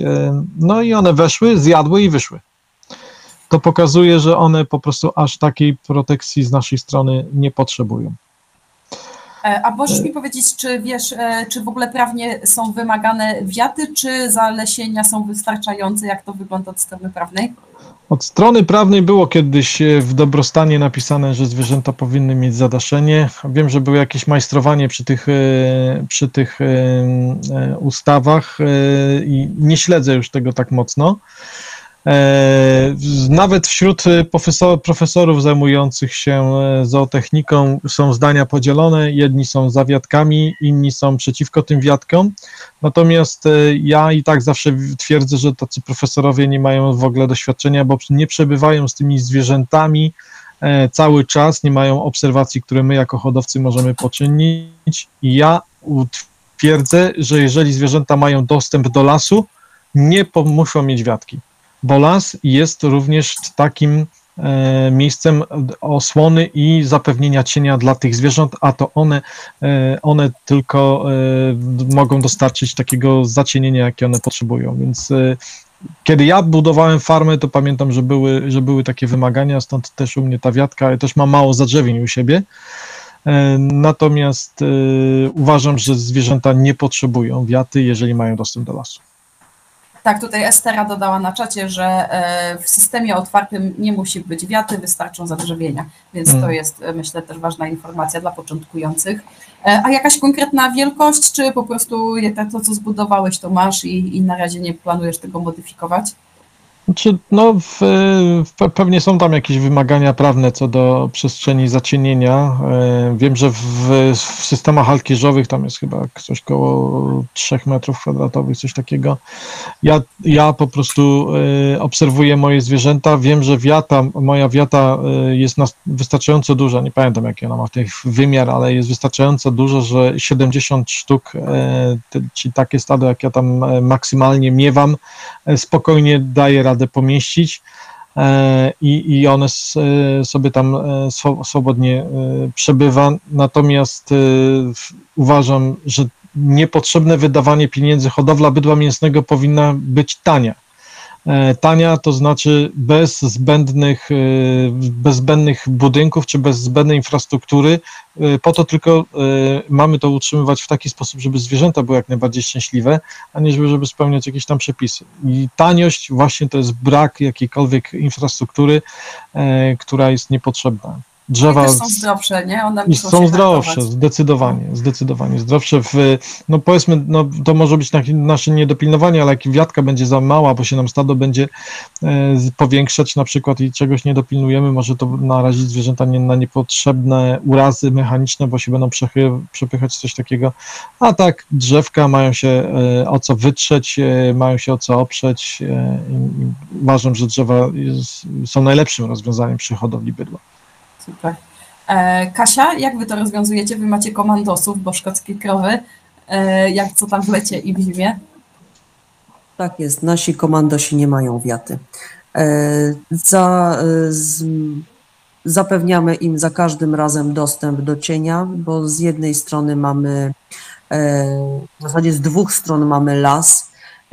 Z jednej, na, na bagienku naszym jest trochę takich różnych karłowatych drzew, więc zawsze kwatera, jak jest, to albo mają dostęp do, do e, już stricte lasu, albo mają możliwość schronienia się e, pod drzewami. Także wiaty w zasadzie mamy tylko jako e, narzędzia gospodarcze, czyli do składowania tam różnych, różnych rzeczy. Super. E, Marcin, bo wy też już macie większe to stado jak wy, jak wy to rozwiązujecie? No to znaczy u mnie, e, ja ogólnie rzecz biorąc wiat nie mam żadnych, e, przy czym e, u mnie w okresie takim późno jesiennym bydło schodzi do mm, obory. Okej. Obora jest otwarta i bydło ma powiedzmy tam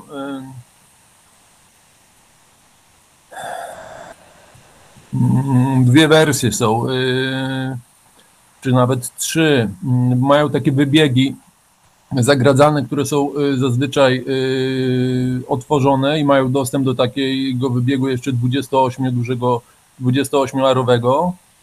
Y, Plus, y, jeżeli mam trawę akurat na takiej kwaterze powyżej, no to mają jeszcze dostęp do tej kwatery, nie?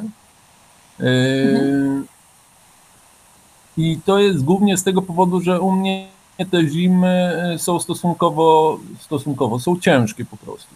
Co roku mamy śnieg, y, jak zaczyna wiać, to po prostu głowę urywa mm, i jest naprawdę y, w zimie, w zimie są bardzo trudne warunki.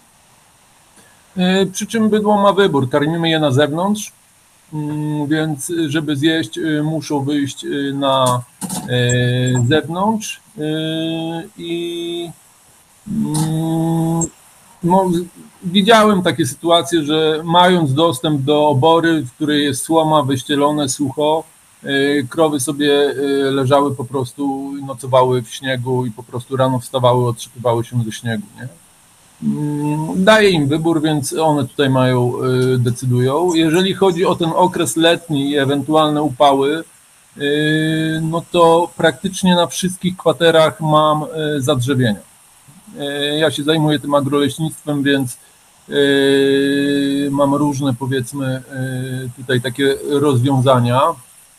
Mam jedną kwaterę, gdzie mam plantacyjną uprawę modrzewia, I w poprzednich latach, nie mówię w tym roku, bo ten rok jest taki, że tak jak tutaj już kilka razy słyszałem o suszy, to ja znowuż nie mogę zebrać siana, bo jest tak wilgotno.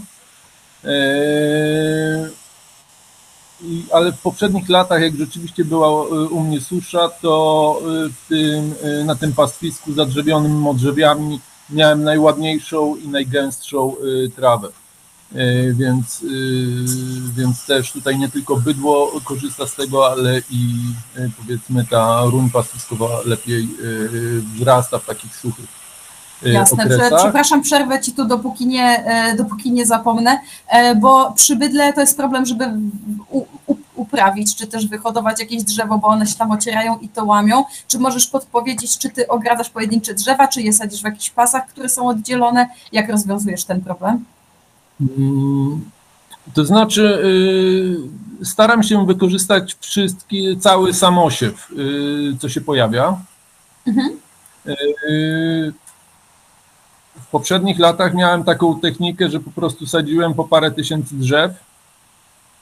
Y, Co przetrwało, to y, przetrwało. Przy czym, jeżeli byśmy to wsadzili na kwaterze, no to, to nie przejdzie. Nie? Ja sadziłem z reguły wtedy za ogrodzeniem kwatery, budowałem na przykład pasy wiatrochronne. Yy, Jeżeli mówimy o, tak jak tutaj wspominałem o tych wierzbach, no to ja je wszystkie wsadziłem w doniczki.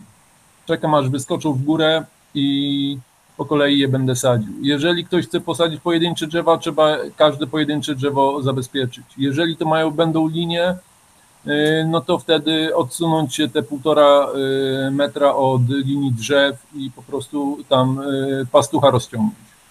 E, A te wierzby, jak sadzisz, to wkręcasz w nie izolator i to wystarcza, że te krowy tego nie zeżrą? Czy, e, mm, czy to nie wystarczy? Nie, y, na początku będę je musiał zabezpieczyć. Na początku je będę musiał zabezpieczyć. Czekam, aż one y, urosną y, takie dobrze powyżej dwóch metrów y, i wtedy dopiero je będę y, wysadzał do gruntu. Tak samo, y, no ja mam ponad tysiąc sadzonek teraz w doniczkach, y, zrobiłem sobie i też y, taka uwaga, jeżeli ktoś ma dostęp do sadzonek mikoryzowanych, to lepiej na te grunty rolne kupić sadzonki mikoryzowane, bo tam nie ma mikoryzy drzew leśnych i, e, i one będą lepiej rosły. Nie? Mhm. Znaczy Super. przyjmują, przyjmować się przyjmują, ale lepiej będą rosły, jak będzie e, mikoryza. Nie? Mm, Mam czereśnię ptasią, y, czyli dziką czereśnię, mm, trochę topoli hybrydy sobie y, nasadziłem ze zrzezów, brzozy brodawkowatej, właśnie mikoryzowanej, y, ale to kupiłem w Oleszycach, sadzonki y,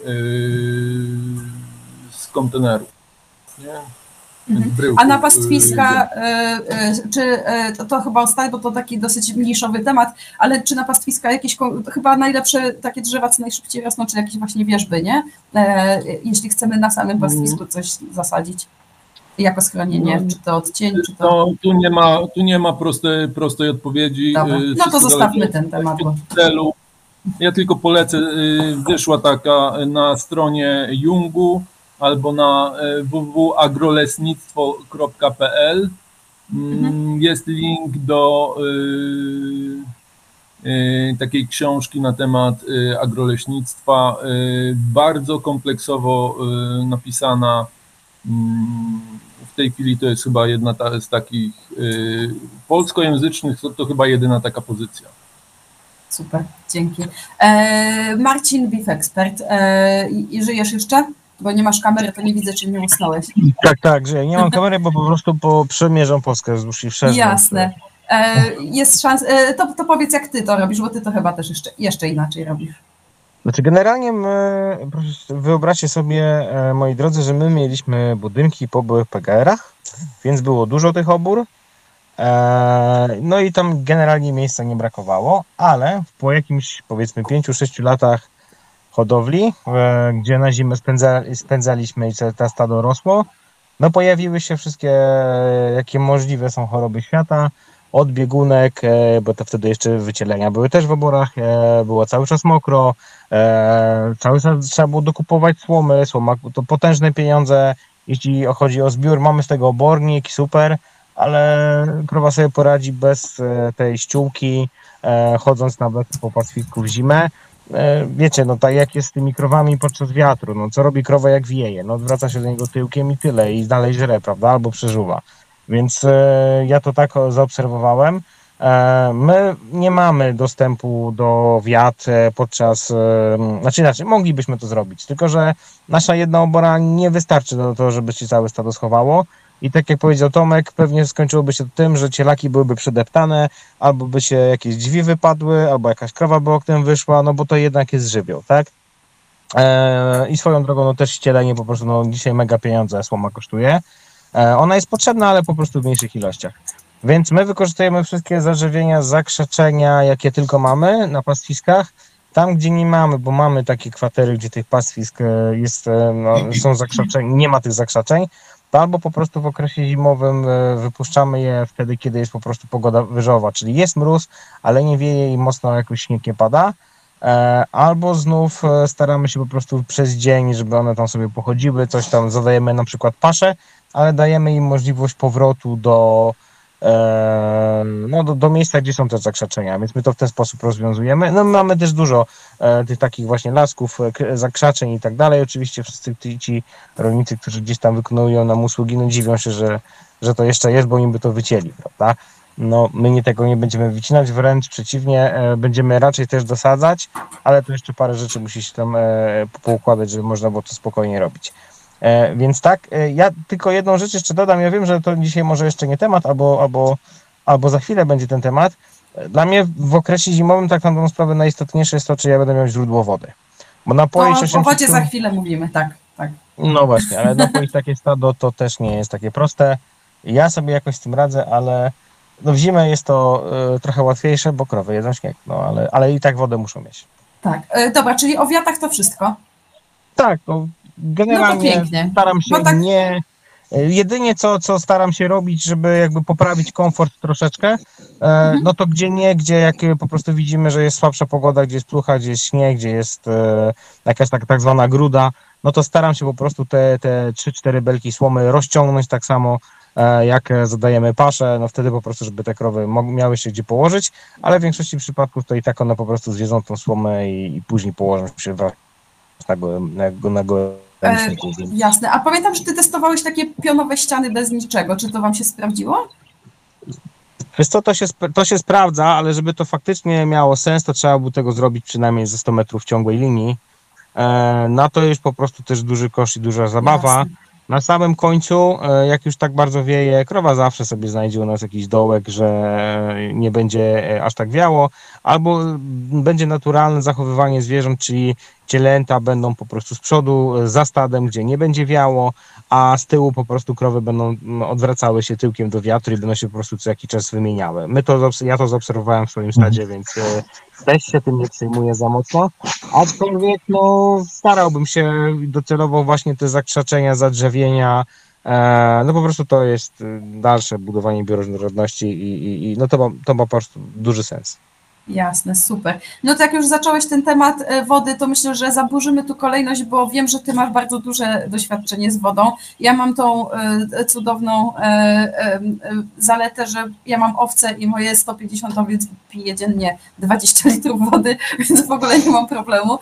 Ale wiem, że krowa to tak, jedna krowa to tak pije ile? Z 80 chyba codziennie. Więc może zaczniemy od ciebie, Marcin. Jakbyś mógł opowiedzieć o wszystkich rozwiązaniach, które testowałeś, co się sprawdziło, co się się nie sprawdziło i dlaczego. Tak w skrócie oczywiście, bo mam jeszcze tylko 45 minut, E, Okej. A, ale myślę, że od tego wyjdziemy i reszta może doda e, swoje doświadczenia, jeśli są inne, bo wiem, że ty ten temat bardzo mocno, zgłębiłeś. Tak, e, znaczy generalnie to jest tak, żeby sobie wyobrazić, jaki jest problem. Nasze stado pije dziennie 30 metrów sześciennych wody. Cysternę taką, która wozi paliwo, nasze stado jest w stanie wypić. E, więc żeby, te, jak już mamy taką wyobraźnię, co to znaczy cysterna wody e, dla stada, to teraz trzeba się zastanowić, jak tą wodę podać, a wszyscy wiemy, że krowy albo piją wszystkie naraz, czyli najlepiej, żeby było po prostu piły zestawu, ale ja celowo zestawu nie chcę, żeby one piły, dlatego że to powoduje po prostu spadek przyrostów. I w mniejszych stadach to jest ok, ja nie mam z tym problemu, natomiast w naszym dużym stadzie jest tym problem, po prostu krowy, zbyt dużo krów wchodzi naraz do e, wody, zanieczyszcza ją, buchtuje, e, muli i tak dalej. Te małe cielęta, które idą e, za tym stadem, no niestety piją brudną wodę, a to powoduje po prostu spadek przyrostów, spadek wagi odsadzeniowej, nawet do 20-30 kg i to, i to faktycznie się potwierdza u nas. Więc kluczem było to, że zrezygnowaliśmy ze stawów. Jeszcze nie mamy studni głębinowych porobionych i tak dalej. Mamy te stawy i te stawy tam, gdzie mogę, po prostu podłączyłem e, pompę. E, Pompę, która ma około 15 barów, e, może zbudować takie ciśnienie. Wyda, wydatek około 160 litrów na minutę. E, No i oczywiście mamy to podłączone na falownik, to jest zabezpieczone, że nam nie zamarza, zima, lato nam to wszystko pracuje, żeby nam nie zama... I, mamy 3 km, około 3 km, on będzie się rozbudowywał rurociąg, gdzie mamy położoną rurę P, e, P40, to jest położone gdzieś mniej więcej takim pługoukładacz sobie zrobiliśmy, wyspawaliśmy, gdzie po prostu na jakieś 40 do, do 50 centymetrów, nie więcej, jest e, schowana rura w ziemi i ona ma dwie zalety, raz, że nie zamarznie w zimę, ale drugą ważniejszą zaletą to, że ona po prostu nie nagrzewa się w lato. E, No i też nie rozjeżdżamy tym, e, czy to kładem, czy ciągnikiem, czy samochodem, jak się jedzie do stada, więc po prostu zapominamy o tym. E, I teraz naj, pierwszą rzeczą, jaką zrobiłem, to było to, że była ta nasza opona i ona była super rozwiązaniem, ale problem polegał na tym, że e, ona działa tak jak każde inne poidło, tak? W momencie, kiedy jest na miejscu i jest cały czas pod dostatkiem wody, nie ma problemu, ale w momencie, kiedy krowy muszą odejść dalej i później wrócić się, żeby się napiły, ja nie byłem w stanie zapewnić takiej dużej ilości wody. To Ja E, tylko po, przepraszam, przerwę ci, e, bo nie wszyscy oglądają twój kanał. Taka opona to, że ona jest od środka wyścielona chyba folią, także to jest po prostu takie wielkie poidło i ono ma pływak taki jak w, e, w sedesie, że No uzupełnia to się ona jest e, zalana betonem, ona jest zalana betonem i jest o tyle fajna, że tą, e, nawet jak ci zamarznie, to tą oponę możesz walnąć młotkiem i po prostu ten lód wyleci i się nic nie dzieje. Można robić też to z kręgów betonowych, ale to już wtedy z mrozem trzeba sobie w inny sposób radzić. E, Ta opona ma w środku oczywiście spust, że jak e, jest woda brudna, no to spuszczamy i ona po prostu wraca do e, miejsca e, ujścia, tak? Czyli wraca z powrotem woda do stawu, żeby nie marnować też tej wody. E, ale no problem był taki, że jak duże stado przychodzi i chce się napić, no to wszystkie krowy chcą się naraz napić, więc najlepszym rozwiązaniem po prostu w naszym wypadku są mobilne poidła. Mobilne poidła to jest 3, mniej więcej 3 metry na, na 60, głębokość mniej więcej około 50 centymetrów. W tą wannę wchodzi około 800 litrów wody i to jest bezpośrednio podłączane do rurociągów, e, gdzie e, ten falownik na pompie cały czas podaje wodę. E, W granicach na 6-7 barach wystarcza nam na razie praca pompy i, i tą wodę podaje. W zimę robimy tak, że po prostu w odpowiednim momencie na pływaku Pływaki kupuję też w, w, w Polsce, takie są bądź to mm, stalowe albo, albo, albo niklowane, czy, czy, czy, czy no chyba tak.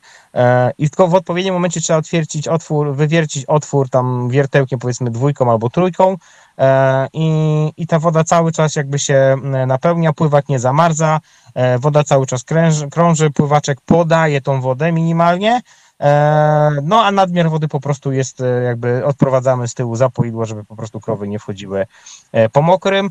No i staramy się przynajmniej raz na dwa e, dni w zimę, jeśli jest plucha, e, przestawiać te poidło, jak jest mróz, to nie ruszamy tego w ogóle, no bo kto by to ruszył, jak to zamarznięte, e, a w okresie letnim, no po prostu poidła wędrują za krowami. Nie wszędzie jeszcze tak jest, e, bo nie wszędzie dało nam się to zrobić, to też są jednak koszty e, dość duże, E, No ale w tym momencie już przestawiamy się na to, że jednak e, studnie głębinowe, e, żeby dawać jeszcze czystszą wodę, to też są koszty, ale no przy takiej skali no po prostu to już jest mus mieć.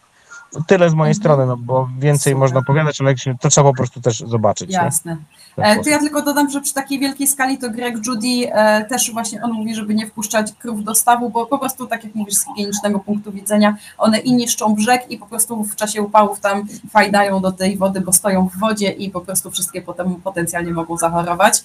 E, Ale on też czasem pozwala, ogradza taki mały kawałeczek stawu, e, e, i e, taki mały, mały kawałeczek, żeby one mogły tylko wejść tam przed nimi nogami i się napić, e, że jak nie ma innego wyjścia, to że to jest jeszcze akceptowalne, bo to jest jeden tylko mały kawałek e, brzegu, stawu i nie pozwalamy im wejść głęboko, więc to potencjalnie może być e, dobre, no bo to oczywiście możemy ogrodzić pastuchem elektrycznym, tam pewnie jest 20 cm nad powierzchnią wody, czy coś. Tak, jeszcze, jeszcze ci wtrącę, to jest fajne rozwiązanie oczywiście, jeśli masz ten staw, ale co jeśli z jednej kwatery masz staw, a z drugiej nie masz, prawda? No i wtedy łatwiej jest po prostu zrobić taką, taki rurociąg i no, u nas to się po prostu sprawdza i to było jedyne rozsądne rozwiązanie. Próbowaliśmy robić jakieś stawy, jakieś takie e, membraną, to wszystko e, wypełniać, ale no to zbyt, znowu, zbyt dużo zachodu, żeby e, poprawnie działało, no i to w suszę. Znowu trzeba no, pompować tą wodę, dowozić.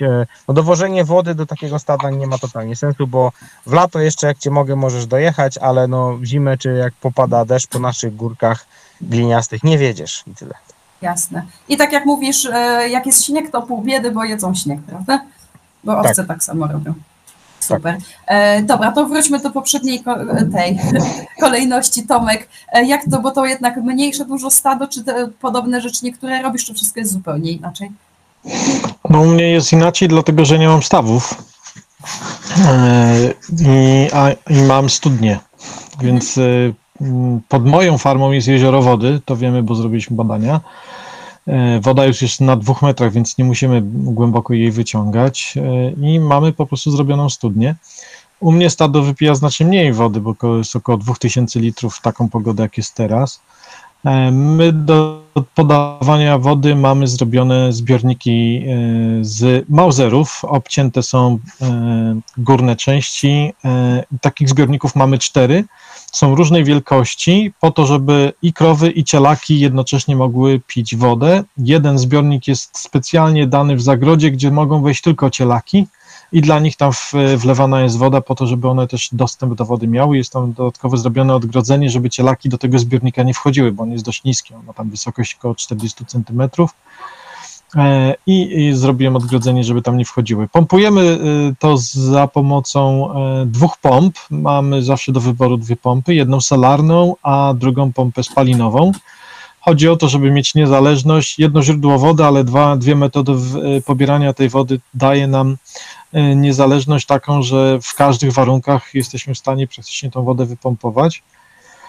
E, Pompujemy ją dwa razy dziennie, rano i wieczorem, e, żeby e, nawet jeżeli nie wypiją tej wody, to mamy taki nawyk, że wodę wypuszczamy i wlewamy im zimną wodę, szczególnie to jest ważne o tej porze roku, kiedy jest ciepło. Woda jest zadaszona i jest w cieniu, więc się nie nagrzewa, ale mimo tego potrafi ściągnąć trochę ciepła z powietrza i potrafi się nagrzać, więc, więc wymieniamy w miarę, w miarę regularnie im tą wodę, żeby miały dostęp do wody zimnej. E, Przez farmę przebiegają też rowy melioracyjne.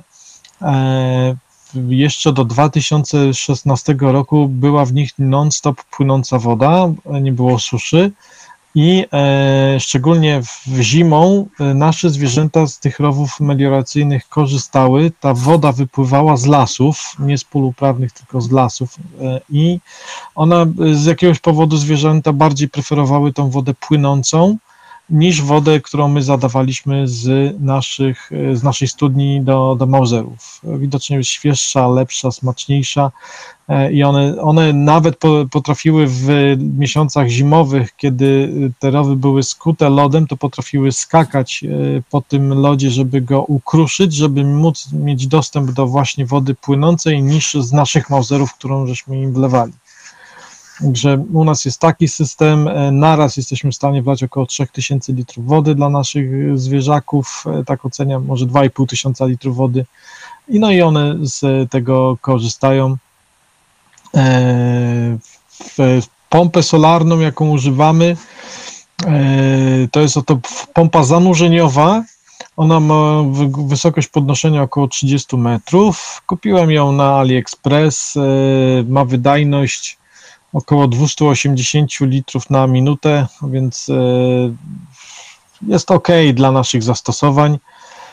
E, Napędzana jest e, panelami e, o mocy 540 W i dodatkowo podłączone są dwa akumulatory 100 Ah po to, żeby była e, elastyczność działania nawet po zachodzie słońca. Więc to pan, głównie to działa w taki sposób, że to panele ładują akumulatory, a z akumulatorów jest pobierana energia do tych paneli. Z wygody głównie używamy panele solarne dla bydła, bo jest po prostu bardzo łatwo. e, Jest przymocowana do tej pompy miedziana rurka e, i pompa jest zan- zanurzona na głębokości 5 metrów. E, W miedzianej rurce zawsze tam e, zapobiega powstawaniu różnym tam bakteriom, szczególnie Legionelli, z tego co pamiętam. I do tego podłączony jest około 15 metrów e, bardzo elastyczny wąż jednocalowy. E, Pozwala nam to naprawdę na dość e, elastyczną e, migrację, bo tej wody używamy nie tylko dla naszego stada bydła, ale też i do świń, czy też do kus, czy do kurczaków, więc w różne miejsca możemy po prostu w tym e, 15-metrowym wężem sobie elastycznie ma, manewrować. Latem u nas jest mniejszy problem, zimą jest większy, dlatego że w tych mauzerach czasami potrafi woda zamarznąć i wtedy ma, mamy y, kilkaset kilo lodu w takim mauzerze. Trzeba to w, e, podnosić później, e, wyciągać z tego miejsca ładowarką, wyrzucać ten lód, e, co też czasami robimy i później na przykład e, zwierzęta, jak nie mogą się dobić do e, tego lo, wody pod rowem melioracyjnym, to liżą ten lód. To, to też zau- zauważyliśmy, że, że takie rzeczy robią. U nas śniegu nie liżą, dlatego że u nas rzadko jest śnieg.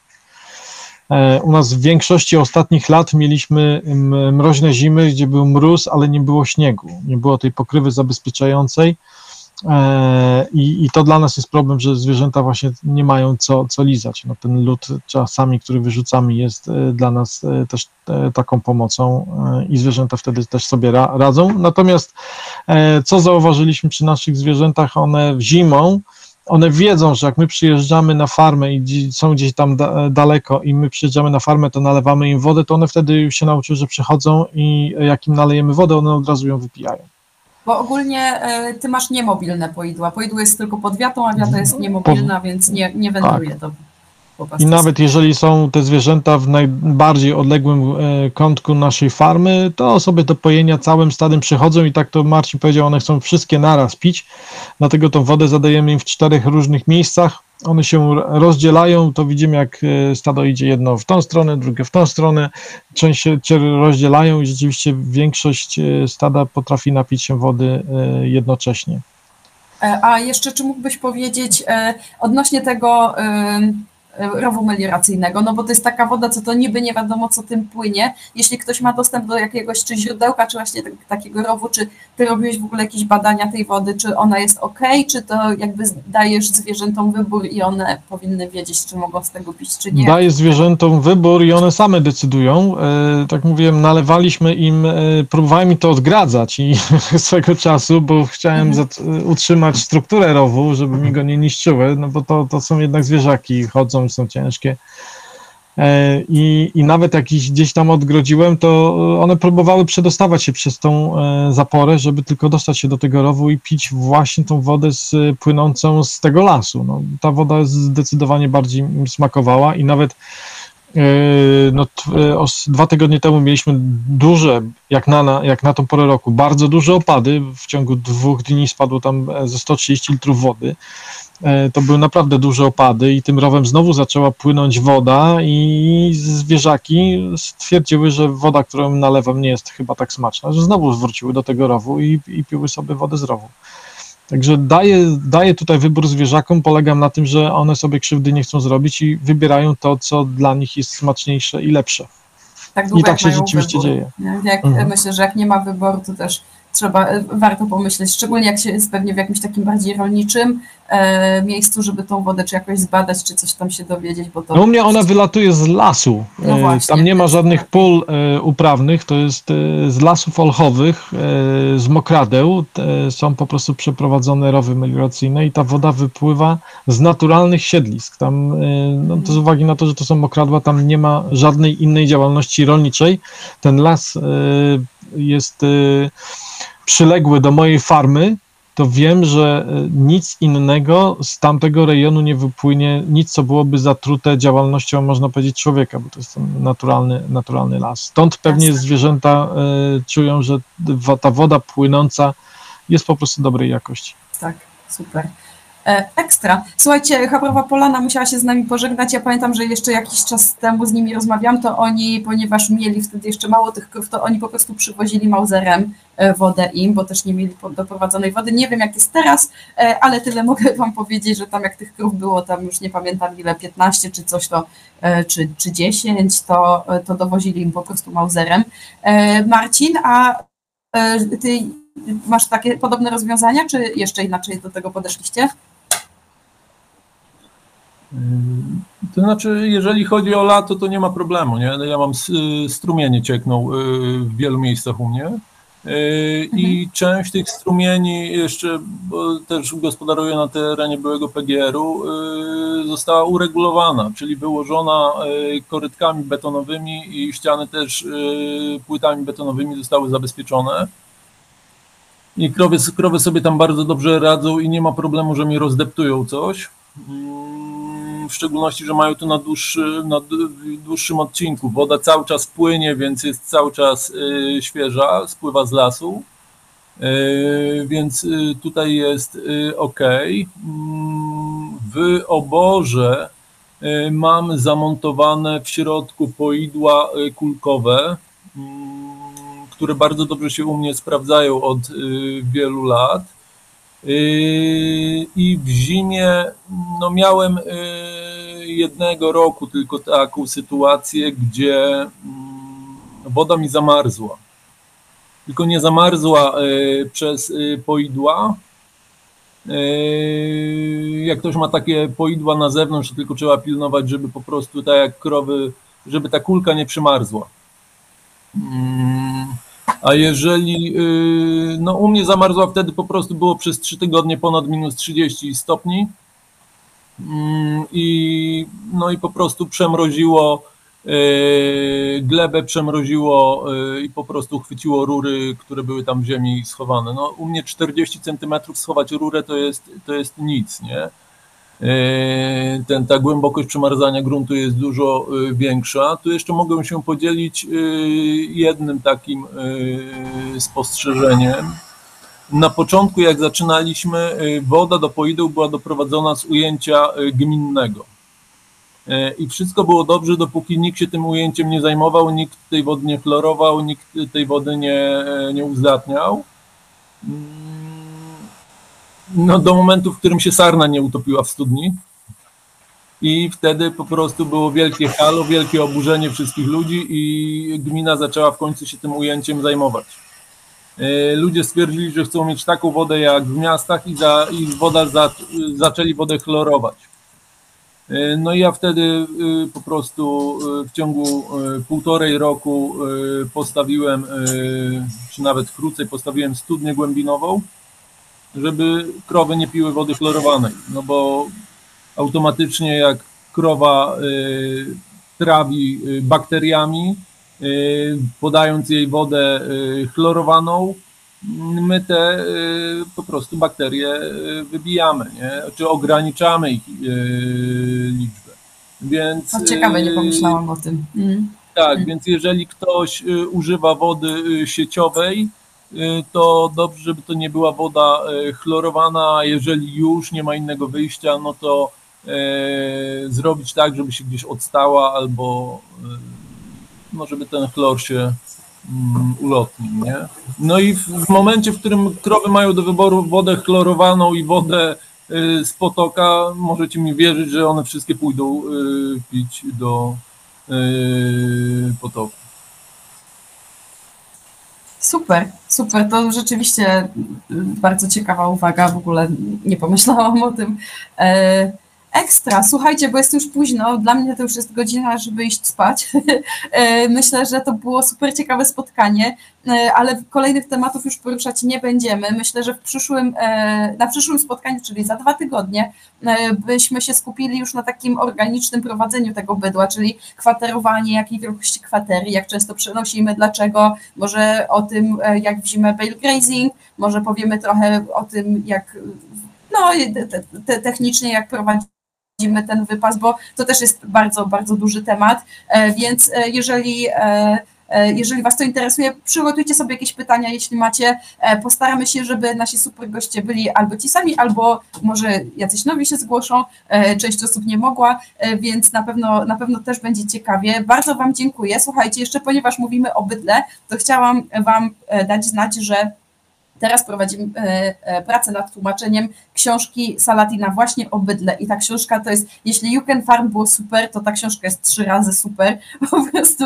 ta książka ma taki ogrom wiedzy, że jest po prostu niesamowita, ja nie mając bydła, a mając owce, na tym zyskałam po prostu jakiś, jakiś totalny, totalny kosmos wiedzowy, więc jeśli jesteście tym zainteresowani, to na stronie www.regeneratywnie.pl możecie się zapisać na newsletter i dostaniecie darmowy fragment pierwszych książek i niedługo wrzucimy tam też już oficjalnie taki próbny fragment też tej książki o bydle. Ona pewnie będzie dostępna dopiero w drugiej połowie przyszłego roku, bo to jednak długo trwa, ale to jest kolejna książka, jaką wydamy i myślę, że na pewno warto ją mieć w swoim, na swojej półce, jeśli macie bydło, bo to jest, bo to jest taka wiedza, której nigdzie indziej nie, nie trafiłam, a jednak dużo, dużo się tym interesuję. Jeśli są jakieś ostatnie pytania, no to szybciutko na czacie. Tytuł oryginalny Salad Barbie. Polecam, jeśli znacie angielski, to nie czekajcie. O, tutaj Tomasz ma przy sobie, więc tak to wygląda. Książka jest grubości You Can Farm, więc to jest bardzo gruba książka. I rzeczywiście na każdej stronie jest po prostu kopalnia wiedzy, więc polecam. Słuchajcie, już nie będziemy chyba więcej pytań brać. Bardzo dziękuję szczególnie Wam, gościom, którzy się dzieliliście wiedzą. Tomasz, Marcin, Beef Expert i też Kasia. Bardzo, bardzo Was dziękuję. Pozdrawiam Was gorąco i mam nadzieję, zobaczymy się za dwa tygodnie.